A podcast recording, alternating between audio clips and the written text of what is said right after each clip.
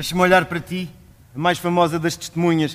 Deixa-me ver se mudaste. É uma peça de Odon von Orvat com encenação de Cristina Carvalhal.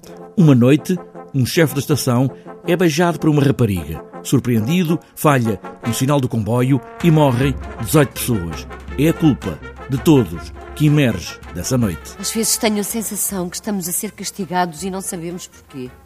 Pelo que fizemos? Eu não fiz nada. Claro que fizeste. Que eu saiba, não.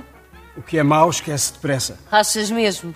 Tenho a certeza. Pois, mas eu acho que a verdade é outra coisa. É uma história do início do século passado, mas podia ser hoje mesmo. Como tudo hoje, afinal, continua a funcionar, mesmo diminuindo os funcionários. Assistimos, tal como na peça, cada vez mais, a esta ideia de que é preciso racionalizar os serviços uh, e, portanto, uh, diminuindo o número de, de, de pessoas, é? é? possível uh, fazer acontecer um acidente que provoca a morte de não sei quantas pessoas e uma série de feridos. A ti, Ana. A ti, Ferdinand. Ele está a chegar! Ele está a chegar! Então, mas traga-no para aqui! Viva!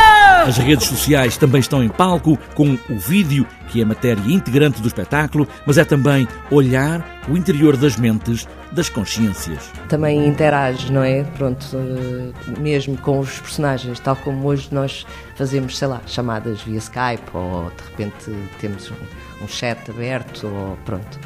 Um, o vídeo traz também essa estranheza do universo mental que está aqui presente na peça, ou seja, este protagonista da peça, no fundo, faz um, uma viagem pela sua consciência e o, o vídeo pareceu-nos que podia muito abrir essa porta para a estranheza que são as nossas mentes. Disseste ou não disseste?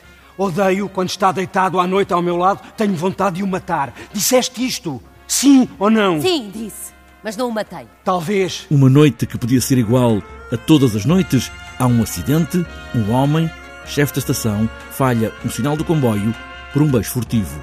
É a culpa de todos.